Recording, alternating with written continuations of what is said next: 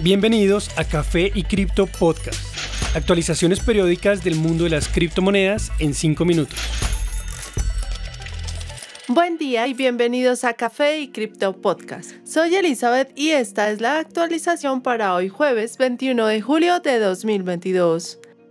En cuanto a precios, tras lograr superar el rango en el que se había movido por más de un mes, Bitcoin se ubica a 23.000, dando señas de recuperación en su precio. Al momento se ubica sobre la curva de precios promedio o EMA de 50 días. De lograr conservar estos precios, su próximo objetivo sería recuperar el área de 28.500 dólares.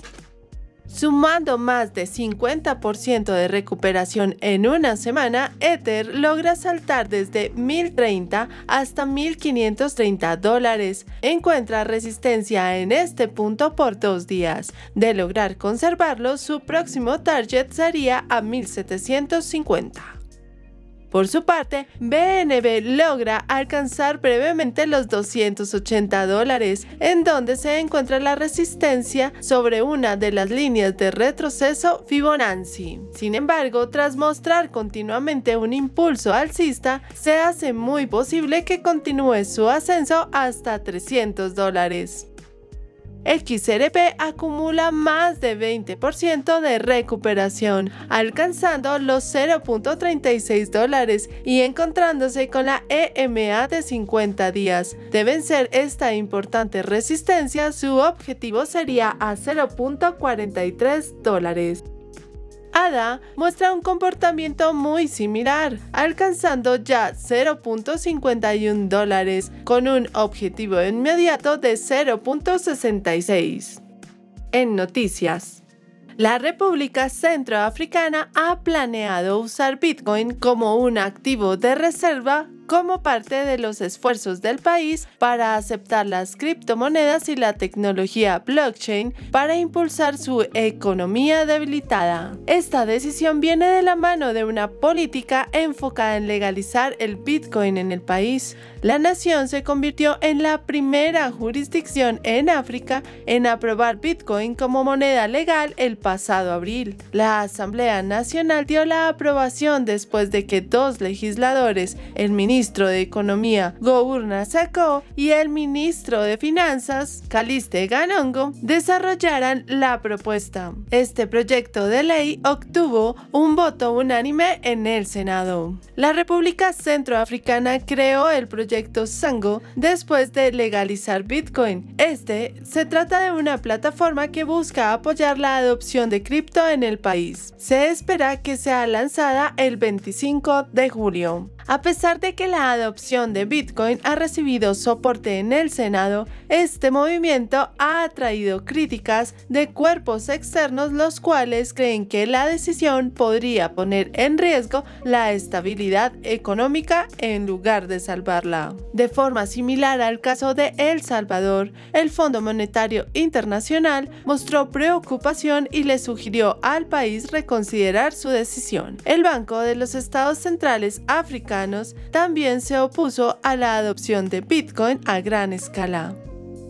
Según una investigación conducida por la firma de blockchain Ripple, los residentes de América Latina son los que más se inclinan a la industria de activos digitales. 50% de los entrevistados creen que el sector causará un impacto significativo en el sistema financiero, mientras el 74% prefiere transar con negocios que aceptan criptomonedas. En contraste, los europeos están más interesados en la experiencia que los activos físicos o digitales. El estudio de Ripple prueba la teoría de que los residentes de regiones con economías en problemas encuentran las criptomonedas y la industria del blockchain más interesante que las economías desarrolladas. Según el estudio, Latinoamérica y el Medio Oriente son dos zonas donde la industria encuentra mayor interés. Los ciudadanos de Medio Oriente respondieron de forma similar, con el 67% afirmando que prefieren negociar que aceptan activos digitales como medios de pago. Curiosamente, el 65% consideran mejor comprar criptomonedas desde sus bancos en vez de bolsas cripto. Otro estudio hecho por la gigante de pagos Mastercard reveló que el 51% de los latinos han conducido al menos una transacción con activos digitales. Además, el 33% han usado monedas estables para compras.